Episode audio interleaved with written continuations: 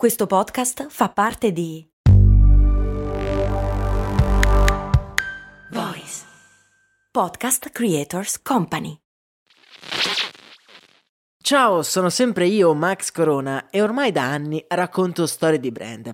Devo dire che costruire un'azienda partendo solo da un'idea è proprio un'impresa, soprattutto se si ha una vita già avviata con un lavoro e con mille altre responsabilità. È difficile trovare il coraggio e l'energia per credere in quell'idea che però bussa sempre più spesso nella nostra mente e magari ci tiene svegli di notte. Per questo motivo, prima di cominciare il nostro viaggio nel tempo, vi voglio presentare lo Startup Builder un progetto di startup gigs che supporta anche questo ascolto, il cui scopo è proprio questo, evitare di avere rimorsi in futuro. È un incubatore online che in 12 settimane ti aiuta a capire se la tua idea può o meno avere un riscontro sul mercato e costruire tutti i documenti necessari per lanciare un'azienda e trovare finanziamenti da investitori. Insomma, riduce al minimo i costi e i rischi necessari. In 14 edizioni ha supportato oltre 2000 persone e li ha aiutati a raccogliere oltre oltre 9 milioni di euro di finanziamento. Scopri lo Startup Builder e prenota la prima chiamata gratuita per scoprire il potenziale della tua idea. Scopri tutto su www.startupbuilder.it.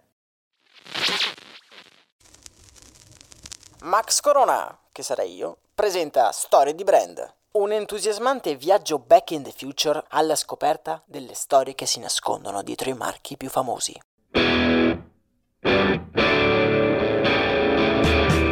Bentornati ragazzi e benvenuti ad un nuovo episodio di Storie di Brand. Un episodio questo a cui sono veramente molto legato, perché diciamolo, chi non ha mai giocato con i Lego? Eh? Beh, dovete sapere che dietro quei mattoncini colorati si nasconde una storia di rara tenacia e di una famiglia, come vedremo, veramente fuori dal comune. Ora, siamo tutti pronti? Bene, preparatevi perché ne vedremo, eh, pardon, ne ascolteremo veramente delle belle. Però siete tutti pronti? Perché è ora di tornare indietro nel tempo.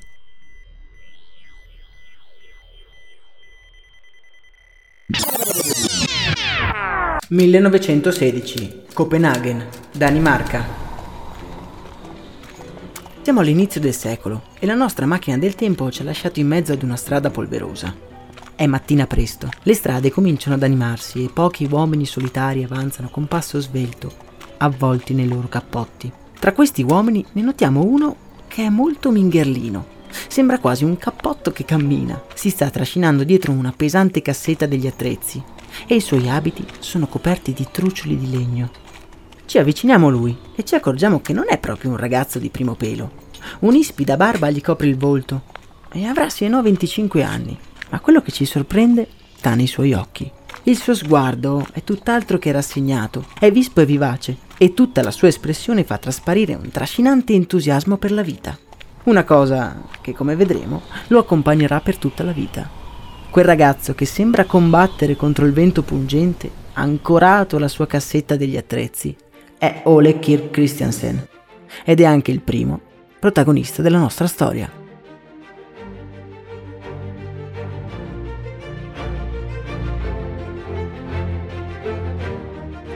Quando lo incontriamo, Ole, come detto, ha 25 anni e da quando è nato ha passato ben pochi momenti da solo. Già, perché Ole è il tredicesimo figlio di una coppia di agricoltori che coltivano la non molto florida campagna danese, un'occupazione, come immaginerete, decisamente poco redditizia. La famiglia è povera e con così tante bocche da sfamare, Ole deve fin da piccolo guadagnarsi da vivere. L'ipotesi di poter studiare non gli passa neanche per la testa e comincia quindi fin da adolescente a svolgere i lavori più disparati non sembra molto portato per fare l'agricoltore come il padre e quindi uno dei suoi fratelli maggiori lo porta con sé nel suo lavoro da carpentiere.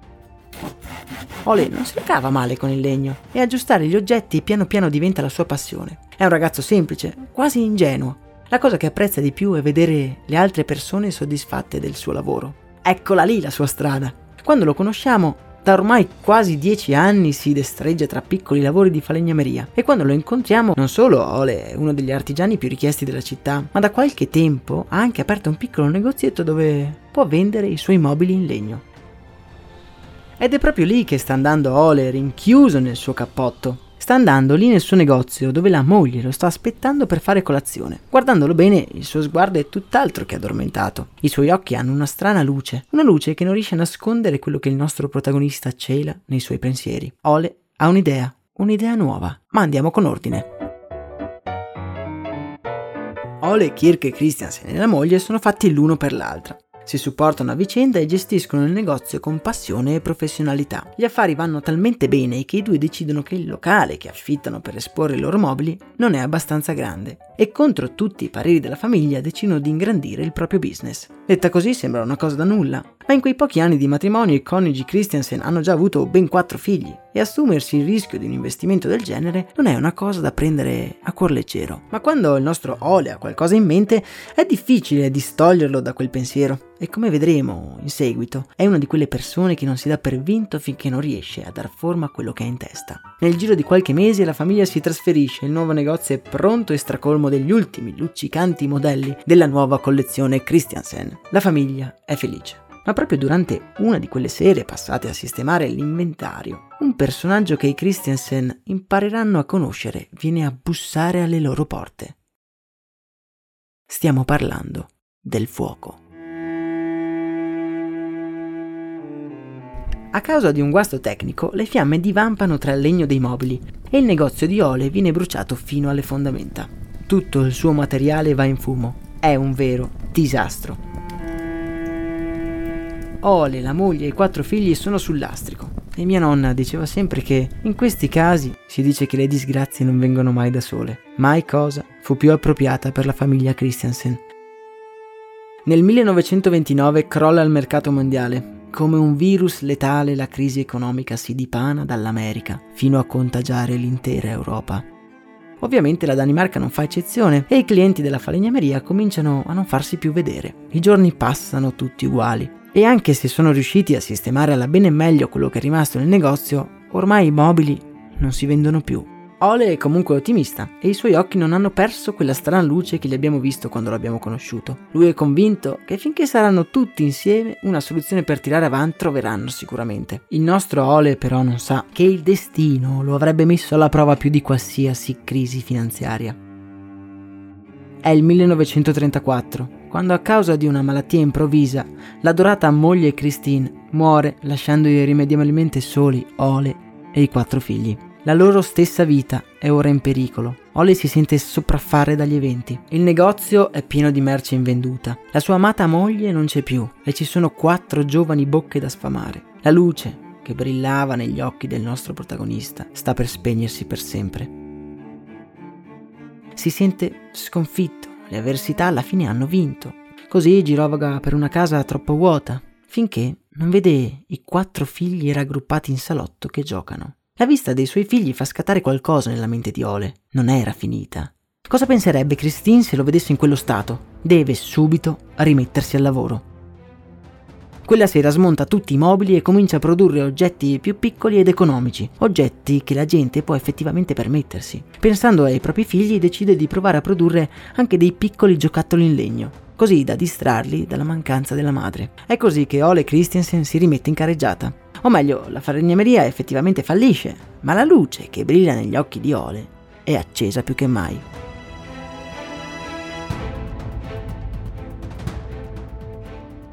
I figli sono anche entusiasti dei loro nuovi giochi e Ole li invita a coinvolgere anche gli altri bambini del paese. Con questa tattica la fama dei giochi dei giovani Christiansen comincia a diffondersi.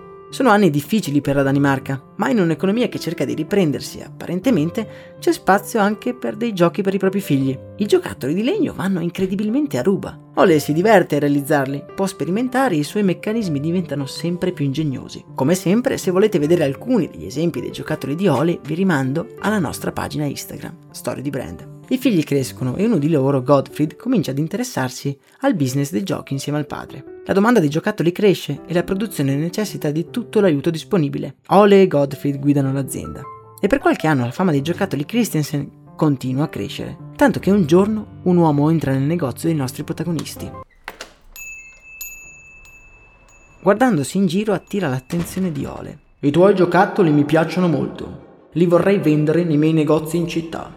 Chi ha parlato è un grande impresario della capitale. Quella che sta mettendo sul piatto è una grande occasione. La consegna dei nuovi giocattoli è a Natale e tutta la famiglia si mette all'opera per riuscire a tenere fede all'ordine. È notte fonda quando l'ultima anatra di legno viene caricata sul camion la sera prima della consegna. I nostri protagonisti vanno a letto felici di aver concluso un buon lavoro, ignari della sorpresa che li attende. La mattina dopo, una lettera viene recapitata a casa Christensen, una lettera che lascia Ole senza parole. La catena di negozi in città è fallita. Il proprietario sul lastrico e ovviamente il camion di giocattoli non può più essere pagato. Ole vacilla, si siede sulla sedia. Quel Natale doveva essere il loro primo Natale. Avevano investito tutto su quei giocattoli e ora non avevano niente. Non rimaneva che una cosa da fare: prendere quel dannato camion e andare personalmente in città a vendere i giocattoli.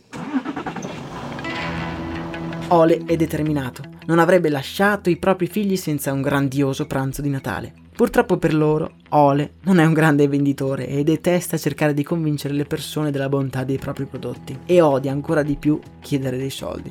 I suoi giocattoli però piacciono, ma siamo sotto Natale e nessun commerciante ha troppa voglia di fare un investimento così rischioso. Dopo qualche porta in faccia, un commerciante gli propone un baratto, alcuni giocattoli per della merce dal suo negozio. L'idea non fa impazzire Ole, ma contro voglia decide di accettare. Almeno così avrebbero avuto qualcosa da mangiare quel Natale. Con questo metodo il camion comincia a svuotarsi e la tavola per il pranzo a riempirsi. In fin dei conti poteva andare peggio, pensa Ole mentre, seduto a tavola, guarda i figli che mangiano voraci le cosce di tacchino barattate al mercato. Incredibilmente, non tutti i mali vengono per nuocere. Anche se non ci ha guadagnato un penny dalla vendita dei suoi giocattoli, durante il periodo natalizio la fama dei suoi giocattoli comincia a diffondersi anche nella capitale e gli ordini arrivano copiosi. Vista la mole di lavoro, Ole si accorge che manca una cosa fondamentale per i propri giocattoli. Manca un nome. Ciao, sono Max Corona e prima di dedicare tutta la mia vita a raccontare le storie di tre marchi più famosi, volevo avere un fast food. Un fast food di zuppe per la precisione. Sì, sì, hai capito bene, un posto proprio come un vero e proprio fast food di hamburger, ma al posto dei panini vellutate e minestre. Avevo trovato anche un nome, So Up. Purtroppo non ho mai dato una vera occasione a questa idea. All'epoca lavoravo, dovevo pagare l'affitto, sapete, lasciare tutto per lanciare una startup mi sembrava un rischio troppo grande. Ed è un vero peccato che all'epoca non ci fosse un progetto come lo Startup Builder di Startup Gigs, che supporta anche questo ascolto. È un percorso pratico, concreto e flessibile che ti dà tutti gli strumenti per poter credere nella tua idea aumentando così la probabilità di successo e che in 14 edizioni ha già incubato oltre 1000 progetti, supportato oltre 2000 persone e aiutato loro a raccogliere oltre 9 milioni di euro di finanziamento. Non è necessario lasciare il proprio lavoro e fare un salto nel vuoto per dar voce a quell'idea che ti tiene sveglio la notte. Se hai un'idea che vuoi finalmente realizzare, questo è il momento. Le candidature sono aperte. Prenota subito la prima chiamata di approfondimento gratuita. Trovi tutte le informazioni su www.startup appbuilder.it. Un pomeriggio si rinchiude nel suo ufficio e butta giù alcune ipotesi. Quella che lo stuzzica di più è l'unione di due parole danesi, giocare, leg, e bene, got. Leg, got diventa quindi le, go. Ci può stare, no? Gli anni passano, il business della Lego cresce e la famiglia conosce alcuni anni di tranquillità. Tranquillità che però diventa una mera utopia quando le azioni di un distopico leader influenzano gravemente tutta l'Europa. È cominciata la seconda guerra mondiale e tutto il continente è sotto attacco. È il 1942 quando anche la Danimarca passa sotto il controllo della Germania nazista. La situazione è tragica, ma lo è ancora di più quando gli ufficiali dell'SS cominciano ad appiccare incendi per stanare gli oppositori al regime.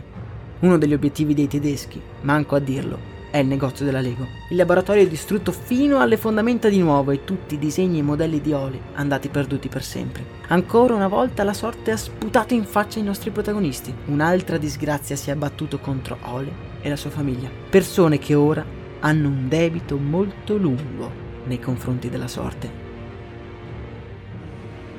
Ole e il figlio Godfried però sanno come riuscire ad alzarsi. L'unico modo è non darsi mai per vinti. E i due si rimboccano le maniche, non solo per tornare in pista, ma per tornare più forti di prima. La guerra finisce e le cose cominciano a tornare alla normalità. Il legno viene però utilizzato per sistemare abitazioni e i giocattoli vengono considerati di secondaria importanza. Ole e Godfried però non si danno ancora per vinti e decidono di guardarsi attorno per cercare soluzioni alternative. È il 1946 quando Ole entra in una fiera per nuove tecnologie che si sta tenendo a Copenaghen.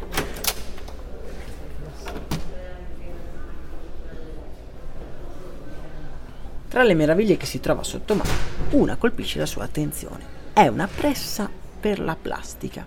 Ora, il nostro falegname ne sa davvero poco di plastica, ne parlano in molti, ma mai ha pensato di poterne ricavare qualcosa di interessante per il proprio business. Come ipnotizzato guarda il rappresentante che tramite uno stampo fa dei piccoli oggettini, tra cui anche dei mattoncini da impilare uno sopra l'altro. Tutto trafelato, Ole corre alla cabina telefonica. Con le mani tremanti chiama il figlio Godfrey. Cosa ne penso di una pressa per la plastica? Gli chiede il figlio dall'altra parte del telefono. Non so, vediamo, abbiamo già molte spese. Vieni a casa e ne parliamo. A quelle parole, Ole gli scappa quasi da ridere. Quel macchinario, lui lo ha già comprato. Con la nuova macchina, alla Lego e Christiansen cominciano a produrre piccoli giocattolini di plastica, tra cui orsetti e piccoli animali. Per curiosità e per testare la macchina decidono anche di replicare i mattoncini che il rappresentante aveva fornito a Ole durante la dimostrazione alla fiera. L'idea non è complessa. Se riusciamo ad utilizzare uno stampo semplice per fare più cose, beh, si può risparmiare qualcosina. Nasce così la prima costruzione di Lego. Il successo è istantaneo. I bambini riescono a divertirsi montando i vari mattoncini l'uno sopra l'altro e al contempo possono imparare utili nozioni di come funziona il traffico cittadino. La Lego continua a produrre sia dei giocattoli in legno che quelli in plastica. Gli affari vanno piuttosto bene, ma le costruzioni in mattoncini di plastica sono un gioco come gli altri. Fino a che un giorno Gottfried, durante un viaggio per lavoro su di una nave, incontra un giovane industriale americano. Gli rivela che secondo lui all'industria dei giocattoli mancava un sistema comune, un minimo comune multiplo in grado di dare a tutti i bambini la possibilità di esplorare la propria creatività. È vero! esclama Gottfried, e lui ha un vero e proprio asso nella manica per creare un sistema, il suo mattoncino. Insieme al padre amplia il numero di set di costruzione e brevetta un nuovo mattoncino in grado di conficcarsi perfettamente l'uno nell'altro. Ora non solo le costruzioni si possono spostare senza avere paura di rovesciare tutto, ma si può costruire letteralmente qualsiasi cosa. Nel 1954 la Lego comincia a produrre in larghissima scala il proprio mattoncino. Ogni set ha sì i pezzi per costruire un determinato oggetto, ma quello che è disegnato sul coperchio è solo un consiglio. Con i mattoncini Lego si può costruire letteralmente qualsiasi cosa. L'unico limite è la propria immaginazione.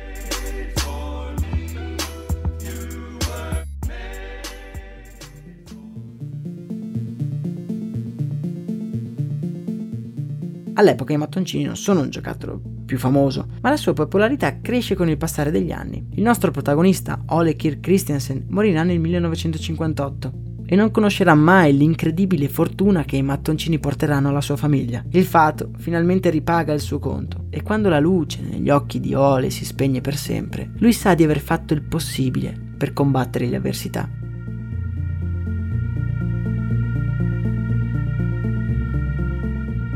La Lego diventa sempre più famosa, ma non prima di aver superato un altro incendio capace di mandare in fumo di nuovo tutta la fornitura di legno. Godfrey decide di concentrarsi esclusivamente sui mattoncini. Quella scelta non può che essere quella vincente. Talmente vincente da costruire addirittura un parco a tema interamente fatto di Lego. La Lego conosce un periodo di declino con l'avvento dei videogiochi negli anni 90, ma come sappiamo i Christiansen non sono tipi da mollare quando il gioco si fa duro e sono tornati sulla cresta dell'onda con partnership mirate e nuove espansioni di business. Lego non solo è diventata un'icona del XX secolo, ma è anche uno di quei brand capaci di viaggiare tra le generazioni. E se anche voi che state ascoltando avete costruito un ricordo con i piccoli mattoncini Lego, beh sappiate che lo dovete ad un padre che voleva solo tirare sul morale ai propri figli.